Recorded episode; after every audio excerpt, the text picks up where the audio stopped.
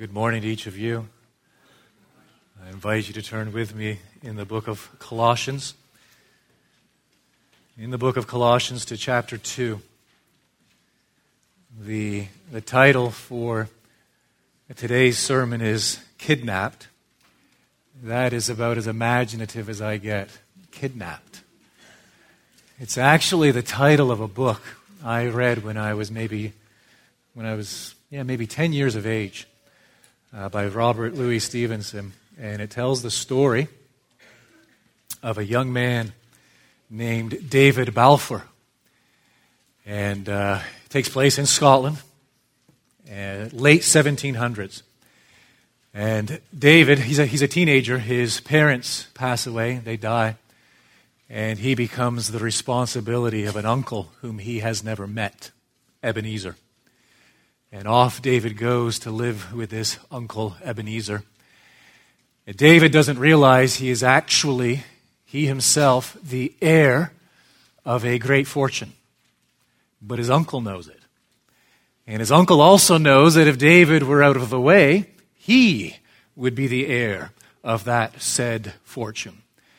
And so his uncle devises a plan to get rid of David. Uh, one morning, he informs him that they have business with a captain of a ship at port. And so they travel down to the seaside, they travel down to this port, they board a little skiff, and they sail out to the boat which is moored in the bay.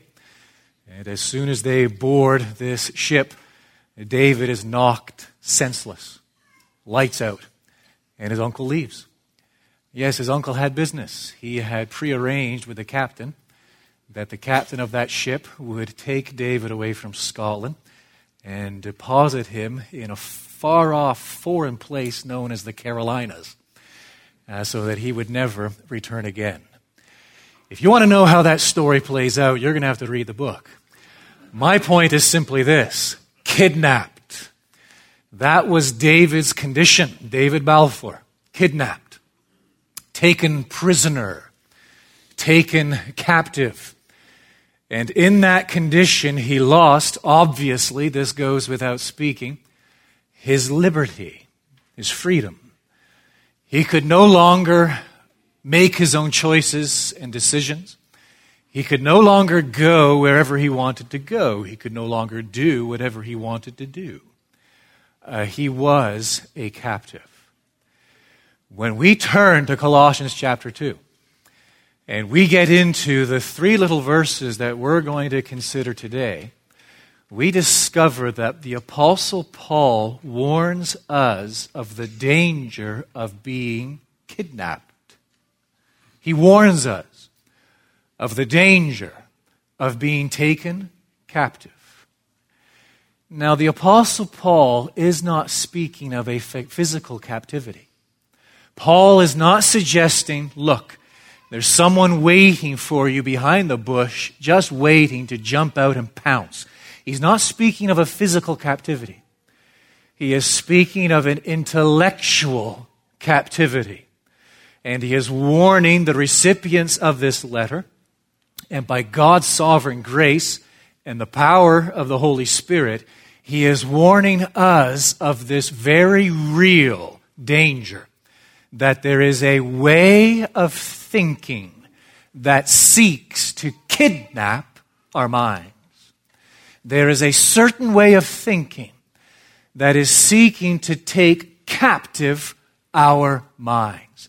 With that clearly in view, follow along, pay close attention to what Paul says beginning in Colossians chapter 2, verse 8. See to it that no one takes you captive. Literally, see to it that no one kidnaps you by philosophy and empty deceit. Now, just pause there. The only time in the New Testament the word philosophy is used, love of wisdom, is, basic, is its basic meaning. Uh, Paul is not throwing a wet blanket over all theolo- you know, philosophical inquiry. He is not simply saying, look, all philosophy, throw it out the window. And so, if there are any college students here and you're studying philosophy, You cannot use this as an excuse to drop the course. You do need to use your common sense because you're going to hear a lot of gibberish in any philosophy course. It'll make your head spin some of that stuff. And it is a dead end street, no doubt about it. But that's not what Paul is warning against here. He is referring to a particular way of thinking that was prevalent in his day, this way of thinking. And it was marked by what? Empty deceit. So let me start again.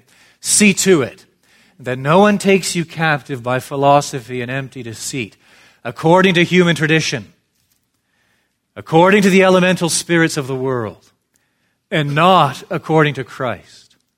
For in him the whole fullness of deity dwells bodily, and you have been filled in him, who is the head of all rule and authority. So that's his warning here. We need to begin by understanding his warning in the larger context. If you were here last Sunday, you'll remember we looked at verses 4 through 7. And in those verses, we acknowledge that Paul is writing and speaking very pastorally. And he begins in verse 4 by giving us what? A word of admonition. Do you remember that? A word of admonition. I say this in order that no one may delude you with plausible arguments. What does he say? He has established earlier in this letter two pillars I'm almost afraid to ask if you remember what the two pillars are. I'll, I'll spare you. I'm going to give them to you. The first pillar is what? The sufficiency of the Word of truth. And the second pillar is the sufficiency of the Son of God. He's established those pillars. I say this, I establish that foundation in order that no one may deceive you with plausible arguments. That's his admonition. And then he gives a word of commendation in verse 5. For though I am absent in body, Yet I'm with you in spirit, rejoicing to see your good order and the firmness of your faith in Christ. And so, yes, I've just given you this warning, but I don't want you to think that I. I don't want you to think or interpret what I'm saying as some sort of criticism. I, I need to give you the warning. I have to put the warning out there. But I do realize that I'm speaking to a mature bunch. Oh, Epaphras, what a guy. That man who started this church. And his preaching and his teaching, I know he's established a good foundation. And I know you're growing in the faith. I know of your maturity and your stability. And so he gives them this pat on the back, this commendation. And then he gives them an exhortation in verse 6. Therefore, as you receive Christ Jesus the Lord, so walk in him. Keep doing what you have been doing. In the rest of the chapter, he expands on what he said back in verse 4.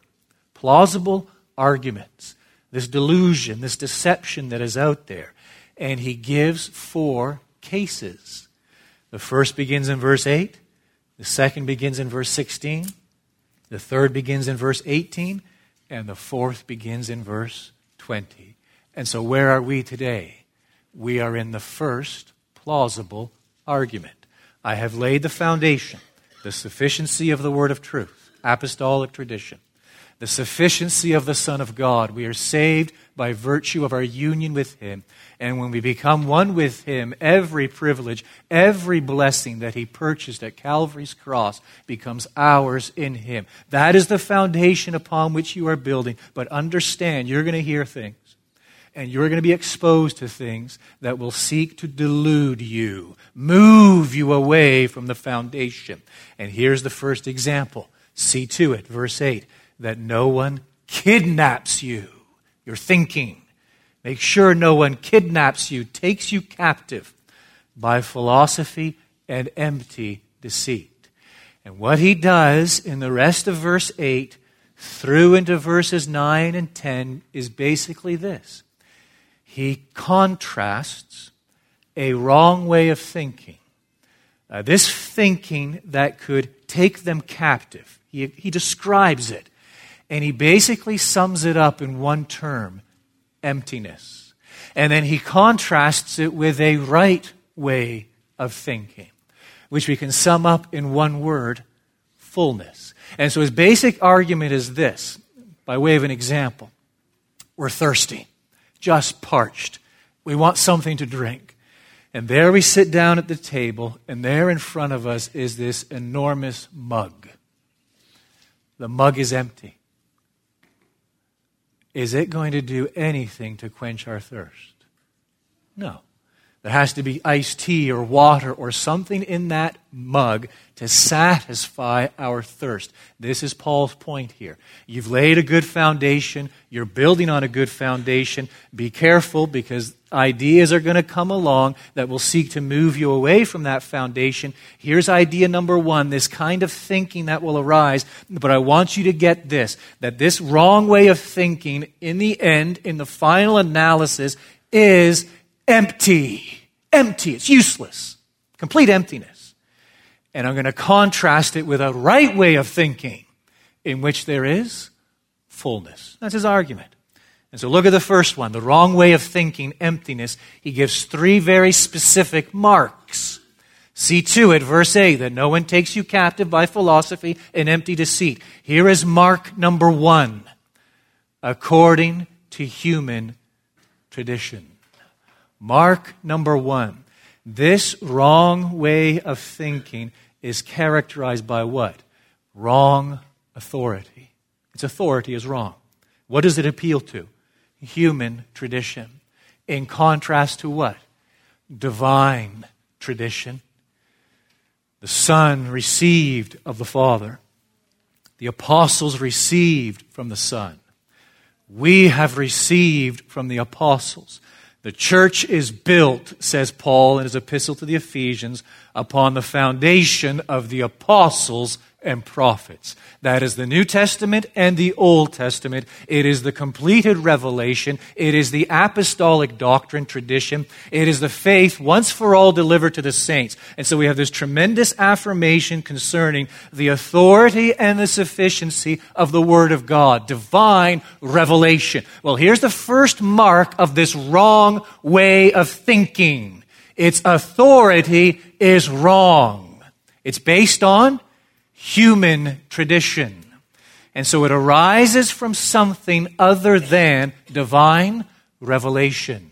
Second mark is this its methodology is wrong. See to it that no one takes you captive by philosophy and empty deceit according to human tradition. Its authority is wrong. Mark number two, according to the elemental spirits. Its methodology is wrong. Depending on the translation you're reading from, the word might be spirits or the word might be principles. It's tricky. Uh, this is one of those instances in which uh, it, it is tricky. It is difficult to know for certain what Paul is speaking of. If he, I mean, because the term literally means the ABCs. That's what he's referring to, according to the ABCs. And so are we're to translate it principles. If we're to translate it principles, the Apostle Paul might be referring to certain philosophical systems. He might, might be referring to that sort of philosophy, that way of thinking in his day. And the philosophers spilled a lot of ink over this, whereby they believed that there were four basic elements, right? Fire, water, wind, and earth. And so much of their inquiry and investigation had to do with the relationship between these four basic elements and how we were related to them. And so Paul might be saying, look, make sure no one takes you captive by those ABCs. That methodology is all wrong. That type of philosophical inquiry. It's possible. But I think it's far more likely spirits is a better translation.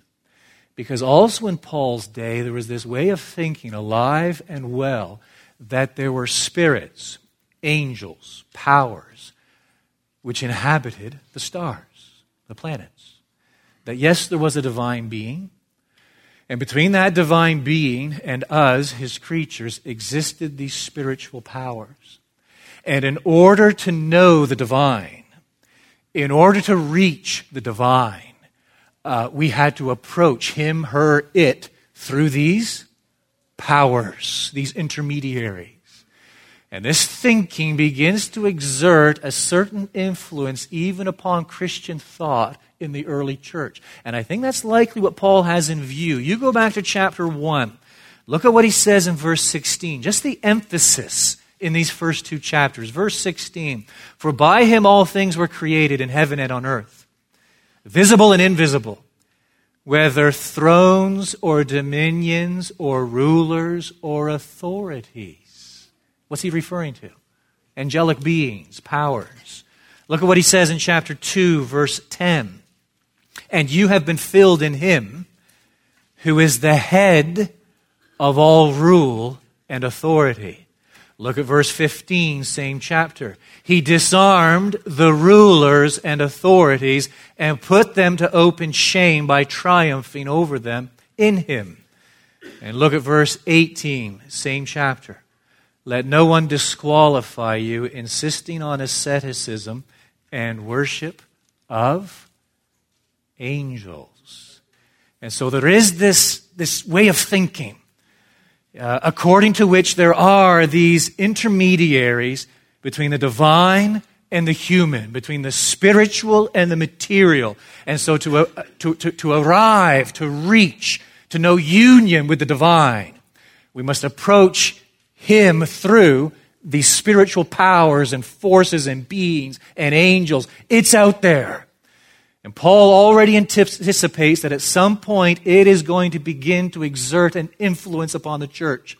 And people are going to begin to hear, look, okay, you're a Christian, that's fantastic. You believe in the Lord Jesus Christ, that's fantastic. You have the scriptures, fantastic. You're building upon the foundation of the apostles and prophets, great. But have you ever heard of this? Do you realize that to really know God, you must do this? Do you understand that to come to a full understanding and knowledge of who God is, you must approach Him like this? There are forces out there. There are angels out there. There are things in the way inhibiting our spiritual progress as Christians, and we need to address that. We need to confront them. We need to deal with them. We need to engage with them. They need to be out of the way. They must be subdued. They need to be dealt with in order for us to grow spiritually as God wants us to grow. Paul's anticipating this. He's saying, Be careful, see to it that no one takes you captive by philosophy and empty deceit. Its authority is wrong, according to human tradition. Its methodology is wrong, according to the elemental spirits of the world. And thirdly, its reality is wrong. Look at the very last statement in verse 8. And not according to Christ. Wrong authority, wrong methodology, and wrong reality. This thinking will actually lead you away from Christ. He has put Christ on display in chapter 1, verses 15 through 20. And he has shown us that the Lord Jesus is the sovereign creator. And the Lord Jesus is the sufficient redeemer.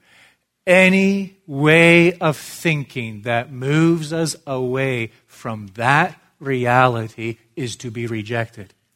Because that way of thinking is seeking to captivate, that is, kidnap our minds. That's the wrong way of thinking. Ultimately bankrupt, ultimately empty. Now he contrasts, make a, makes a contrast, drastic, beginning in verse 9, continuing into verse 10, with his description of the right way of thinking. Not empty, but full. And again, there are three marks. The three marks of the wrong way of thinking wrong authority, wrong methodology, wrong reality. Mark number one of this right way of thinking right reality. Its reality is right. Verse 9. For in him, here's the starting point. In him, the whole fullness of deity dwells bodily. It's a reference to the Lord Jesus. And Paul chooses his words carefully here. He, he, want, he wants to be clear that when it comes to Christ, and when it comes to this, this, this truth that Christ is God, we, we are not merely affirming that Christ possesses uh, the will of God. We aren't merely affirming that Christ possesses the mind of God. We aren't affirming merely, simply, that Christ displays and magnifies the attributes of God. No, we are affirming, as Paul makes clear as he articulates it here in verse 9, that the whole fullness that is the very essence of God, dwells in Christ bodily. It is a reference to the incarnation. He is saying, all that God is, is found in the Lord Jesus Christ. Whoever has seen me, declared Christ, has seen the Father. We affirmed this about a month ago when we were back in chapter 1, verse 15, when Paul says that the Lord Jesus is the image. Do you remember that? He is the image of the invisible God. Uh, what is an image? An image is something which bears the likeness, reflects the likeness of its original. We stand in front of the mirror, we see an image. It's reflecting the likeness of the original. An image can reflect, that is, manifest, the likeness of its original in one of two ways. It can do so by way of representation. And so we pick our coins, the quarter, we see George Washington's head on the quarter, our quarter. We know that is an image of George Washington, but George Washington is not in the quarter. He's dead and buried. It's simply an image, a representation of his likeness. But an image can also represent the likeness of its original, not merely by way of representation, but by way of manifestation. Meaning what? The original, the, the, the, the original is actually present in the image. That is Paul's point here. That in Christ the whole fullness of deity dwells bodily. It is an affirmation of the deity of the Lord Jesus Christ. And this is the first mark of right thinking. It is the beginning of all reality, understanding who the Lord Jesus Christ is. He gives a second mark, right methodology. Verse 10. And you, little play on words here, have been filled in Him and so all the fullness of deity dwells in him bodily, a reference to the incarnation, and you have been filled in him. In other words, because of who he is, and because of the fullness of who he is, his deity, the essence of God dwelling in the Lord Jesus Christ, because of who he is, when you become one with the Lord Jesus Christ through faith, you are made full. That is, you are made complete. There's the right methodology. We have the right reality, who Christ is, the right methodology when it comes to spiritual growth, when it comes to maturing in the Christian faith, when it comes to preserving on the way, when it comes to walking in a manner that is worthy of our calling in the Lord Jesus Christ. Here is the only right methodology. It is understanding who Christ is and understanding who we now are in Him and that in the Lord Jesus Christ, we have received everything we're ever going to receive. There is nothing more. In Christ, we get everything we're ever going to get. Here's a question for you The great apostle, the apostle Paul, the dying thief upon the cross, which of these two was closer to the Lord Jesus? Now be careful. Which of these two was closer to the Lord Jesus? I flinch when people say, I don't feel very close to the Lord. You don't realize what you're saying, folks. You do not realize what you're saying. To be close to God is to be in Christ, and we are as close as we're ever going to get. The Apostle Paul was no more blessed than the thief on the cross. The Apostle Paul was no more privileged than the thief on the cross. Everything that the Apostle Paul enjoyed in Christ, the thief on the cross enjoyed in Christ. Yes, there is such a thing as growing in our understanding. Yes, there is such a thing as maturing as believers. But do you know what it is to grow? Do you know what it is to mature? It's simply to understand and come to grips with what we already are. Do you get that? That we have been made complete in Christ.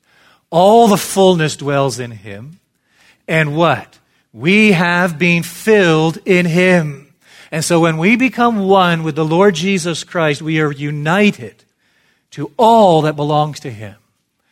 And so I need grace. I desperately need grace. The sins just mounting. And the whether it be with the tongue or the mind or in action indeed, sins, a lifetime of sins, I need grace. And I come to the Lord Jesus Christ and I find fullness of grace. My grace is sufficient for you. Forgiveness. I need righteousness. I know God's holy law, and I know He demands that I be righteous, but I am unrighteous, riddled with unrighteousness. I could never that, fulfill that command. But I come to the Lord Jesus, and what do I find? I find a fullness of righteousness. He who knew no sin was made sin for me, that I might become the righteousness of God. Oh, I, I come to, I, I need peace. Oh, the problems in my life, the struggles as I, as I look out on the horizon and I see what's coming down the highway, and it's just this, it's that, so many causes of fear, so many causes of anxiety. I need peace. When I come to the Lord Jesus, I find a fullness of peace. Peace I leave with you. My peace I give to you. I need wisdom. I'm such an idiot.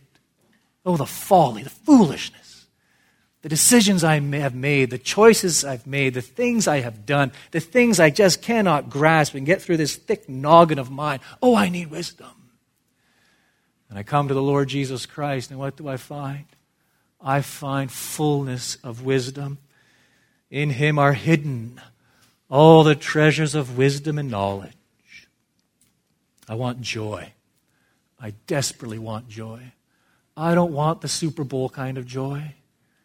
For maybe two hours, either Seattle or Denver, they're going to go nuts. Static enthusiasm. It'll be gone tomorrow. I want joy.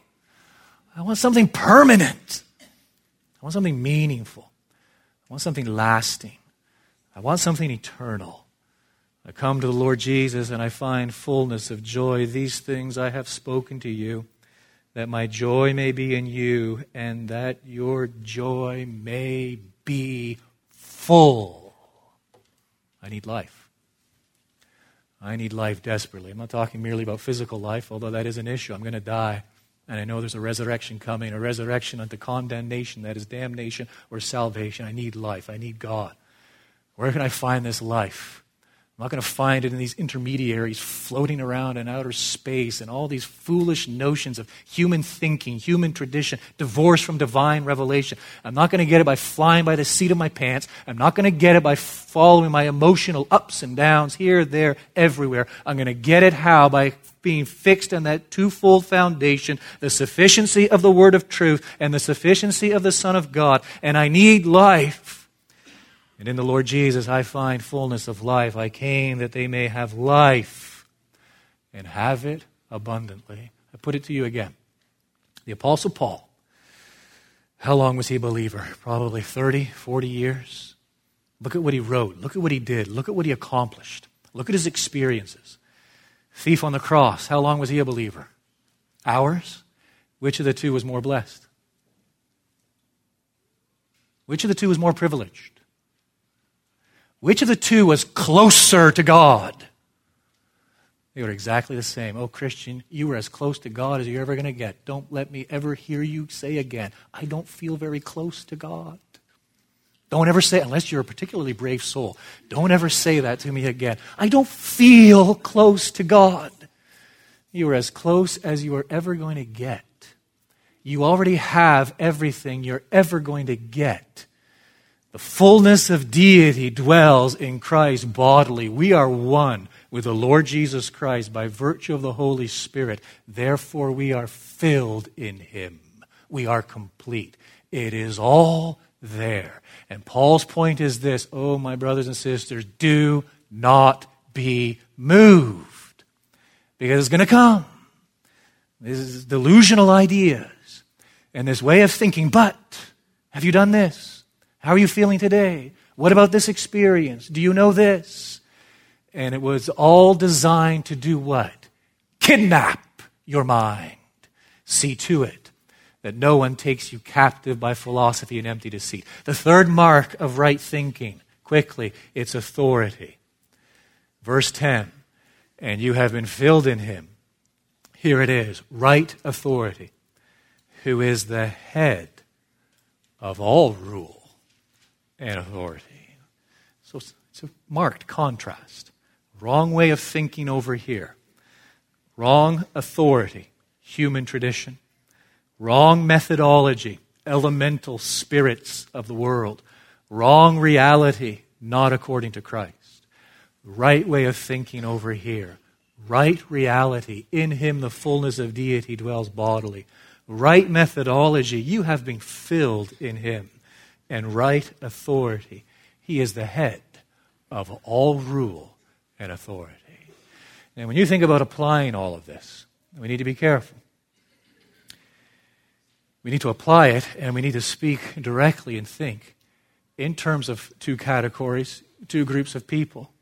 I made the point last Sunday that when it comes to having a relationship with the Lord Jesus, there are three possibilities. There are only three ways to be related to Jesus. Number one is this you are without Christ, an unbeliever, on the outside looking in. Number two is this you are in Christ. You believe in the Lord Jesus. Christ has taken hold of you by the Holy Spirit. You are now one with Him. And then, thirdly, there is to be with Christ. Christians who have died, that is their reality now. The beatific vision, that is their experience now as they're in the presence of the Lord Jesus Christ. To die is to be with Him. But for the still living, these two categories either you are without Christ or you are with Christ in Christ. For those who are without Christ, when you hear what you've heard today, let me give you a commandment from God's Word, what your response should be. It's taken out of the book of Isaiah, chapter 45, verse 22. Here it is Turn to me and be saved, for I am God and there is no other. That is it. Oh, unbeliever, my unbelieving friend, turn to me and be saved, for I am God, and there is, there is no other.